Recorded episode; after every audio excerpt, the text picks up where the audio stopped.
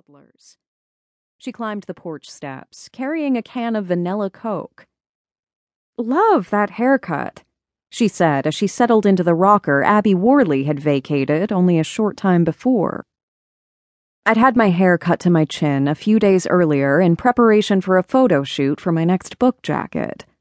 My hairdresser had added blonde highlights to the auburn shade I'd worn for the past decade, and Shannon commented on it every time she saw me.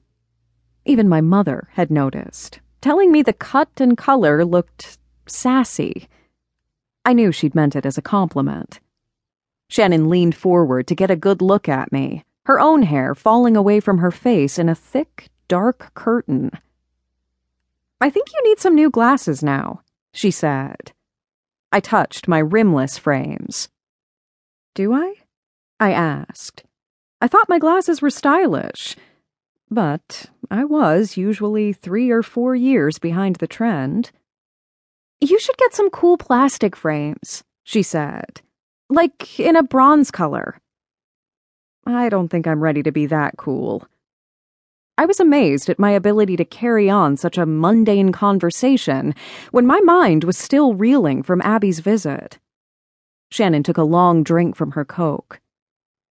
Actually, Mom, she said, I came home because I need to talk to you about something. She glanced at me. I'm afraid you're going to be upset. Tell me, I said, wanting her to spit it out before my overactive imagination had a chance to fill the silence. She gnawed at her lower lip. Her dimples showed when she did that. I've decided to live at Dad's for the summer. Shannon looked at me directly then, waiting for my reaction. I tried not to show any, my gaze intent on the dogwood in our neighbor's front yard. This is no big deal, I told myself. Glenn only lived a few miles away, and it would probably be good for them to have some time together before she went away to college. So why were tears welling up in my eyes for the second time in an hour? This is the last summer I have with you, I wanted to say, but I kept my cool. Why, honey? I asked.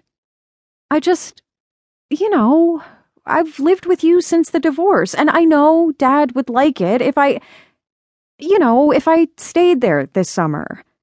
I'm trying to be fair to everybody she added, although I saw right through that.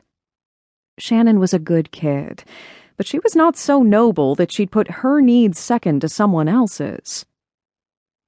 What's the real reason? I asked her.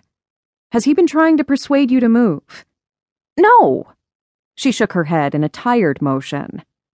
Nothing like that. He works long hours. She laughed the sound popping out of her mouth before she could stop it. Now you get it, she said. She smoothed her hair away from her face, her Italian charm bracelet nearly full of the small rectangular charms all related to music. Get what? I asked. Mom, I'll be 18 in three months, she said, her voice pleading with me to understand. You still treat me like I'm 10. I have to let you know my every move. Dad treats me like I'm an adult. So that was it. Well, I said, now that you're just about in college, maybe we can change the rules a bit.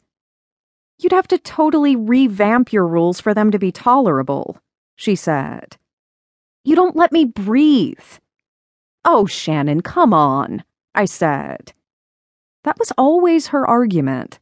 She said that I smothered her. I gave her no freedom. I was overprotective, that much I'd admit to. But I was not her jailer.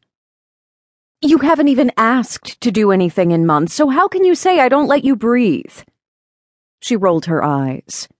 There's no point in asking you if I can do anything, because you'll just say no, she said. Shannon. That's not true, and I think you know it. When you go on your book tours, you still make me stay with Erica's family, even though she and I haven't been friends since we were like 12, just because her parents are.